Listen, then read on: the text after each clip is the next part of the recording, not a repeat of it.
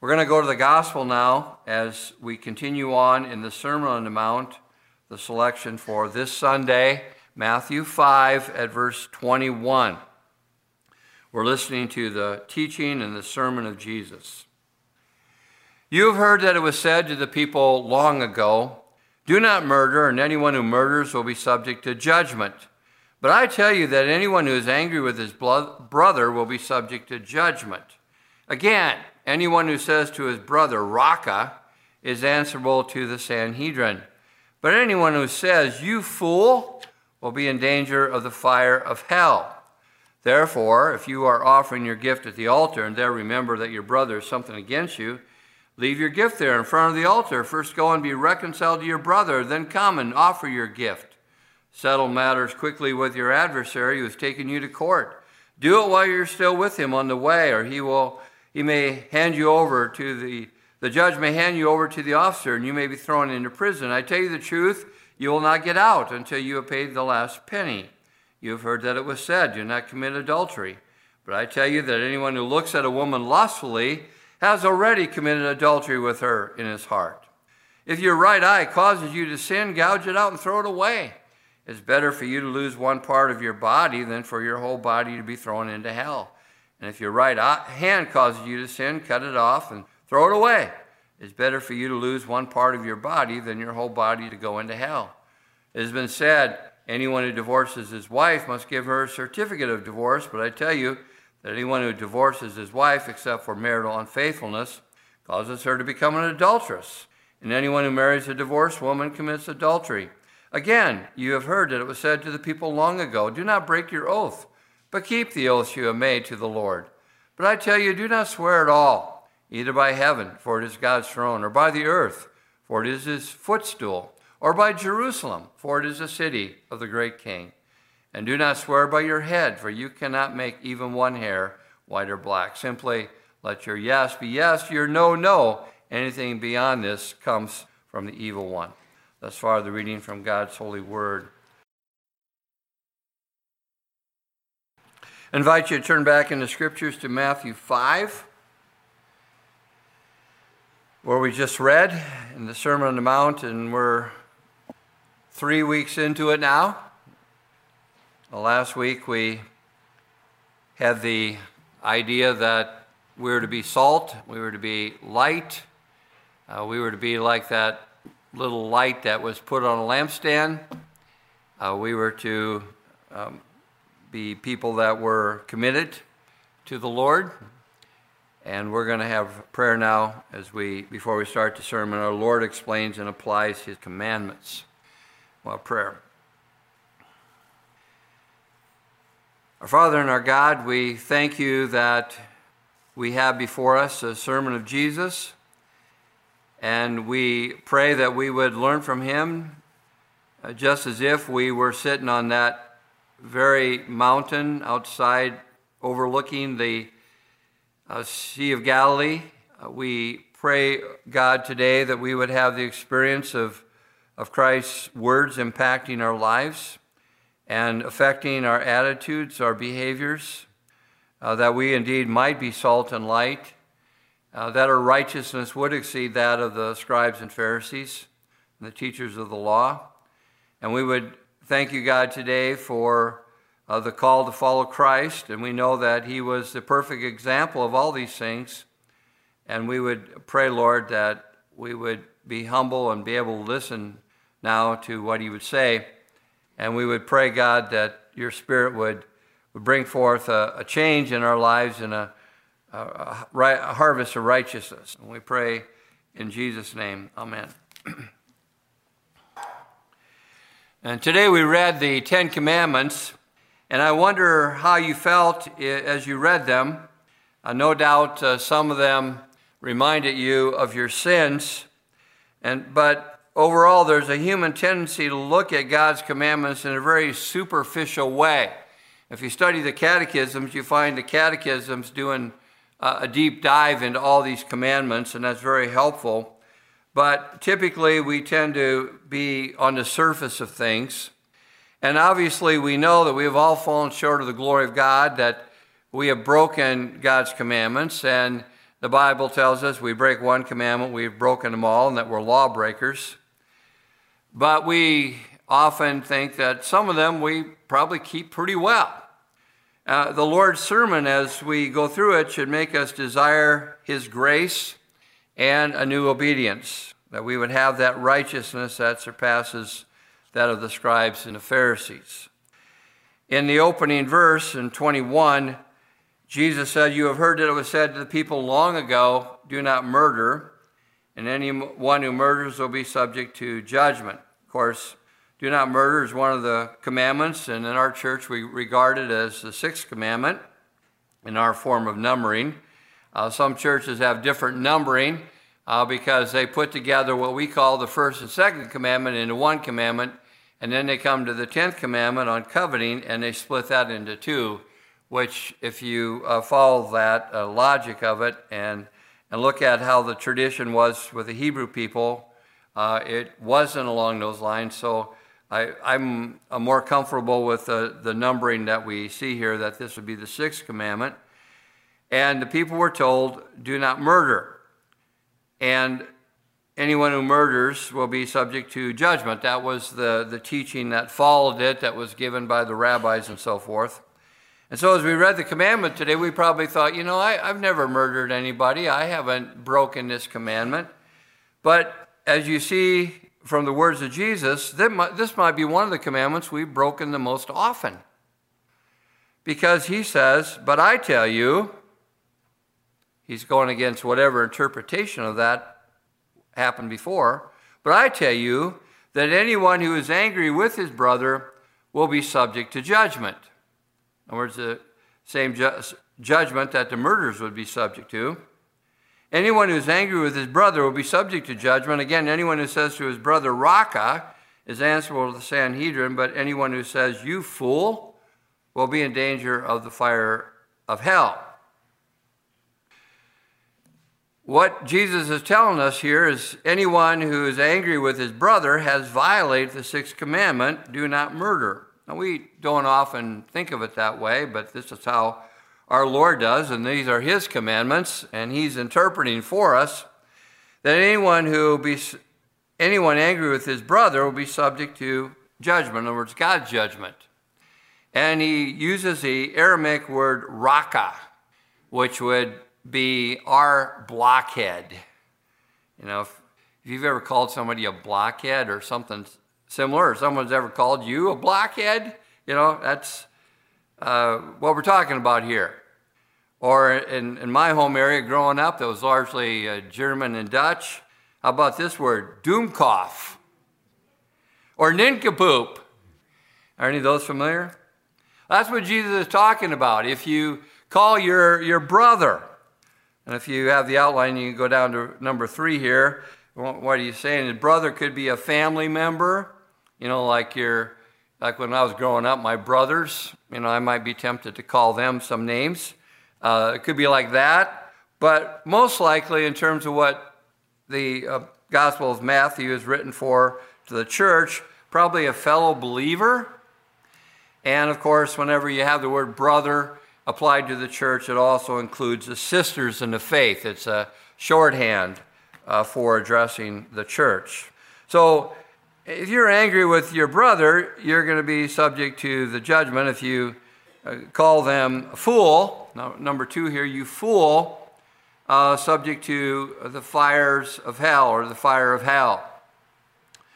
And Jesus is saying, you know, I'm not to call somebody a fool. Now, in the Bible, there's a proper use of the word fool. Uh, Psalm 14:1 would be one place where the Bible says the fool says in his heart there's no God. So the Bible doesn't use the word atheist, where a person denies that there's a God. The Bible calls that person a fool. The fool says in his heart, there's no God. Romans 1, uh, we have these really smart people who turn away from God and they worship creation, created things rather than the Creator. And Paul says, although they claim to be wise, a lot of people in our, our day claim to be wise, he said, although they claim to be wise, they became fools so there's a proper use of the word fool, and also in the book of Proverbs, uh, there are many places where a person is described as a fool for doing certain things or certain uh, descriptions would apply to a person who's actually a fool.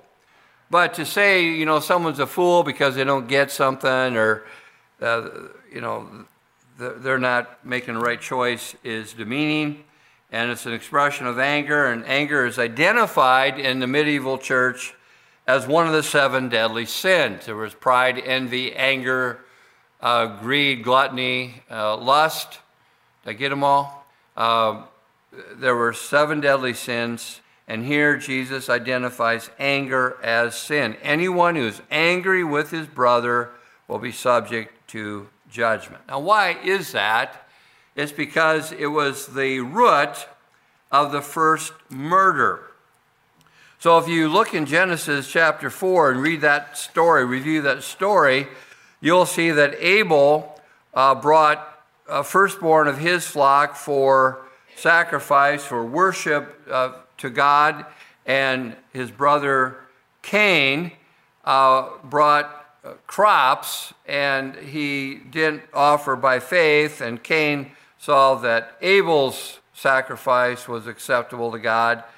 Cain's was not, and Cain was angry. His face was downcast. The Lord said to Cain, Why are you angry? Why is your face downcast? If you do what is right, will you not be accepted? But if you do not do what is right, sin is crouching at your door. It desires to have you, but you must master it. So the picture of, of sin is crouching at your door like a lion waiting at your doorstep as soon as you go out the door that it can consume you. And that's the picture of the devil. Uh, John, in his letter, 1 John 3, at verse 12, said, Do not be like Cain, who belonged to the evil one and murdered his brother. Why did he murder him? Because his own actions were evil and his brothers were righteous. Do not be surprised, my brother, if the world hates you. We know that we have passed from death to life because we love our brothers. Anyone who does not love remains in death. Anyone who hates his brother is a murderer, and you know that no murderer has eternal life. So, any kind of hate in our life needs to be done away with, it needs to be given to God, it needs to be repented of. But our society today is angry, and so anger just permeates our country. Uh, anger seems to be the only acceptable emotion you know, how often do people respond with gratitude as they should, but more often ex- uh, respond with anger? So don't justify uh, a sin here. Uh, the ang- sin of anger is a righteous anger. There, uh, I mean, you, there are some applications of that. Uh, verse 26 In your anger, do not sin. Do not let the sun go down while you're still angry and do not give the devil a foothold. There, there are some times when a, a person acting righteously would have to be angry, but it's a very small percentage of, of, of the expressions of anger. In other words, it's probably only about 5% of the time where we would think that our anger is really turns out to be righteous. Often it's there's a great deal of sin involved in our anger as well. And, and so we're not to let the sun go down when we're still angry. In other words, we can't go to bed angry. We are uh, to give it to God every day. We're not to give the devil a foothold because the devil can make great use of this. But we're to imitate God. In Psalm today, in the Psalm I read, uh, that in, in the Psalm of forgiveness, that God was, He doesn't treat us as our sins deserve, but he's slow to anger. And so we're, Im- we're to imitate him. I, I'm so glad that God, you know, if he were quick to anger, I wouldn't be here. But he's slow to anger. And that's what we need to be. James tells us that, uh, that that's our calling as well, that uh, we're to be slow to speak, uh, we're to be quick to listen, we're to be slow to become angry. Uh, that should be an expression of who we are. That's what our children should say of us and our spouse should say of us. And it should be what our neighbor says of us that we're slow to become angry because we're imitating God. So we need to consider if there's an anger problem in our lives and it'll show up in a general temperament of hostility. And when I've given um, premarital counseling sessions, I, I, I look for this as one of the things that shows up in a Taylor Johnson temperament analysis. If one of the spouses to be is very, very angry, uh, and they, they, they um, uh, graph really high on a scale of hostility, uh, they're going they're to be hard to live with. And we know people like that. They go from fighting in this place and they're going to fight, somewhere else because they just got that anger within them. And, and it's not consistent with the Christian life. We need to think about applying the golden rule, which shows up in Matthew 7 in this sermon. So, in everything, do to others what you would have them do to you. So, if you're one of these people that likes to dish it out to others, you think about what it's like to be on the receiving end of all that negative emotion. Uh, think about it. And this is what Jesus is talking about here.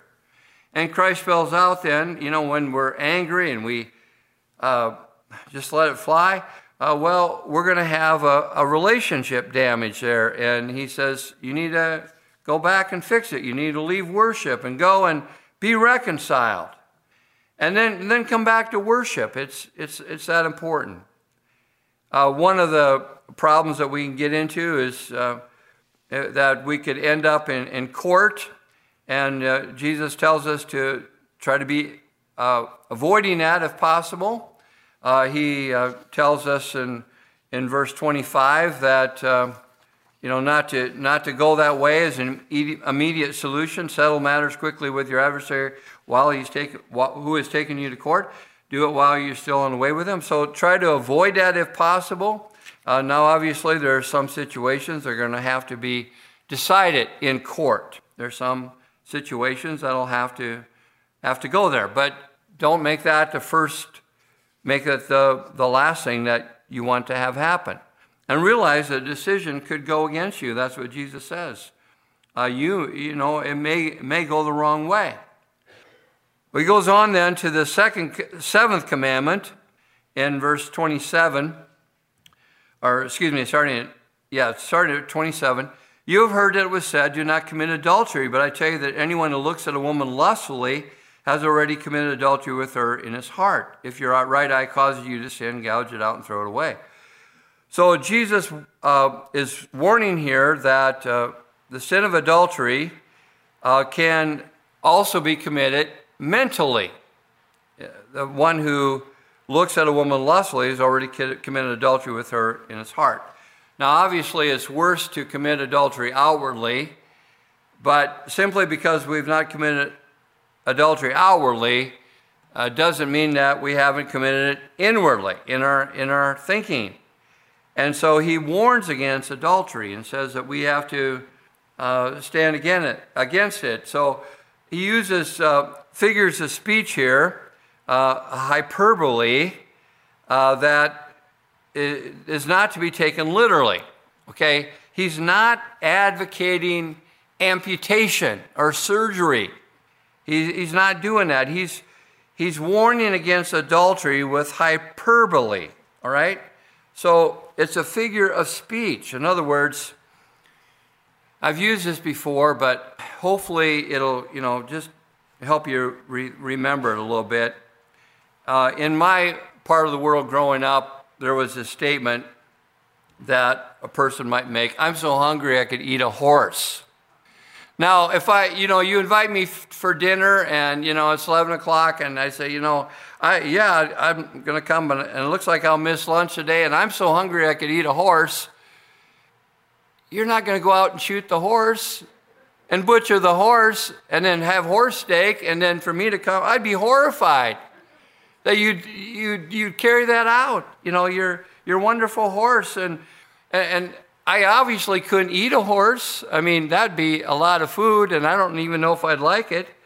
But I said it to make a point, all right? Or if the husband says to the wife, and you know, sometimes I feel like Wade is my middle name. If the husband says to his wife, I've waited for an eternity. He hasn't waited for an eternity. I, have never said that because I, I'm more of a theologian that I wouldn't use that that's a, or I, we've been friends forever. I don't correct people and say, no, you, not forever. No, I, I don't do that. I know what they mean, right? A long time. That's a figure of speech. It's hyperbole. But it, what it does mean is, is look, don't say, this sin is so dear to me, I can't get rid of it. And this is the way some people operate with this idea that, you know, two men can get married and two women can get married. And God said marriage is between a man and a woman. And they said, well, you know, this makes me, you know, this, this is the only thing that makes me happy. Uh, Jesus says here, you know, you, you're going to have to make some painful decisions. And, and that might some painful changes, and it might mean some habits. It might mean changing friends. But you have to get rid of adultery. However, you break that commandment, you have to get rid of it and stop making excuses. And he gives us a hyperbole for effect. Not that anyone would do these things unless, you know, they had some mental problem. Uh, but, you know, this is the way he speaks to make the point that the devil can use the sin of lust, this breaking of the seventh commandment, to take people to hell and to just turn them away from the faith. And of course, lust being another one of the deadly sins. The commandment regarding adultery was there to safeguard marriage. And uh, divorce is, as um, has been said, anyone who divorces his wife must give her a certificate of divorce. That's Moses here, and he was regulating divorce. Uh, but I tell you that anyone who divorces his wife except for marital unfaithfulness causes her to become an adulteress, and anyone who marries a divorced woman commits adultery. So as you read through the Bible, you see that um, you know there's a little bit more to it than just a superficial reading here on that.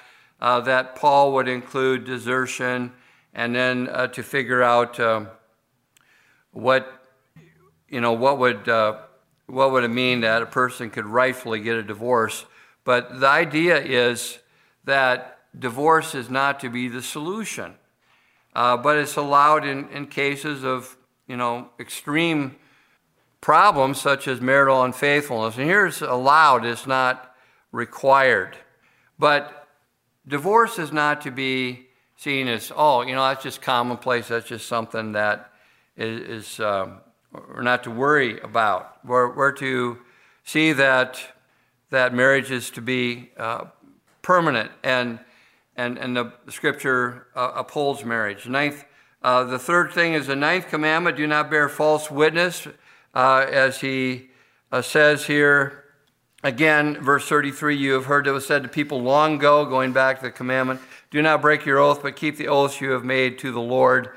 But I tell you, do not swear at all, either by heaven or by, for it is God's throne, or by the earth, for it is footstool, or by Jerusalem, for it is the city of the great king. Do not swear by your head, for you cannot make even one hair white or black. Simply let your yes be yes, your no, no. Anything beyond this comes from the evil one.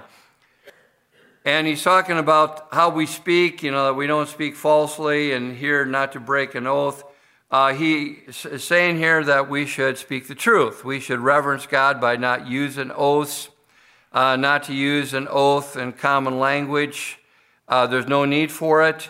Uh, it is for the courtroom when we're put under oath, and Jesus was put under oath at one time in his uh, last uh, day on earth. He was put under oath. we shouldn't be talking like this in everyday talk.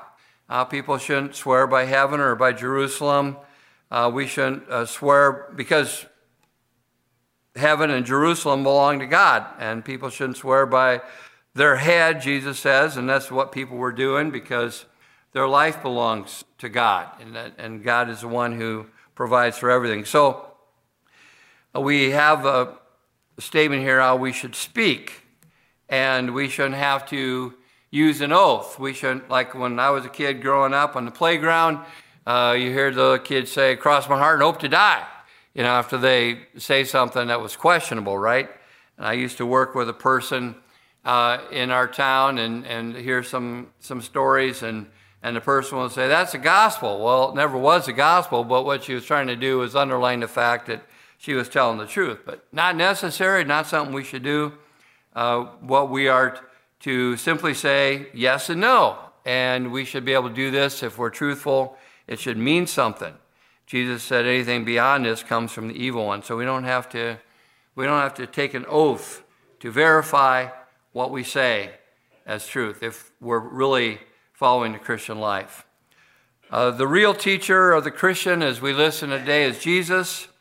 And we need to set aside then every misunderstanding of God's requirements that somehow we've accepted, whether it comes, has come to us in our childhood, uh, whether it's come to us um, uh, from our parents or from the playground or whatever, wherever we've gotten and we've followed some, someone else's habit here. But we have to see the Lord's teaching because we're not called to be spiritual slackers, but we're to be pure in heart peacemakers, at times persecuted, those who are hungry and thirsty for righteousness that Jesus has given us in this sermon.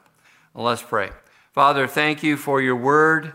Help us to apply the commandments so that we can be followers of Jesus, so that our light can shine, that we can be salt, uh, that we can uh, have a righteousness which surpasses the scribes and the Pharisees and teachers of the law, which comes through the cross and through the Spirit's work in our life. And we pray this for all of us here and all who are listening, and we ask in Jesus' name, Amen.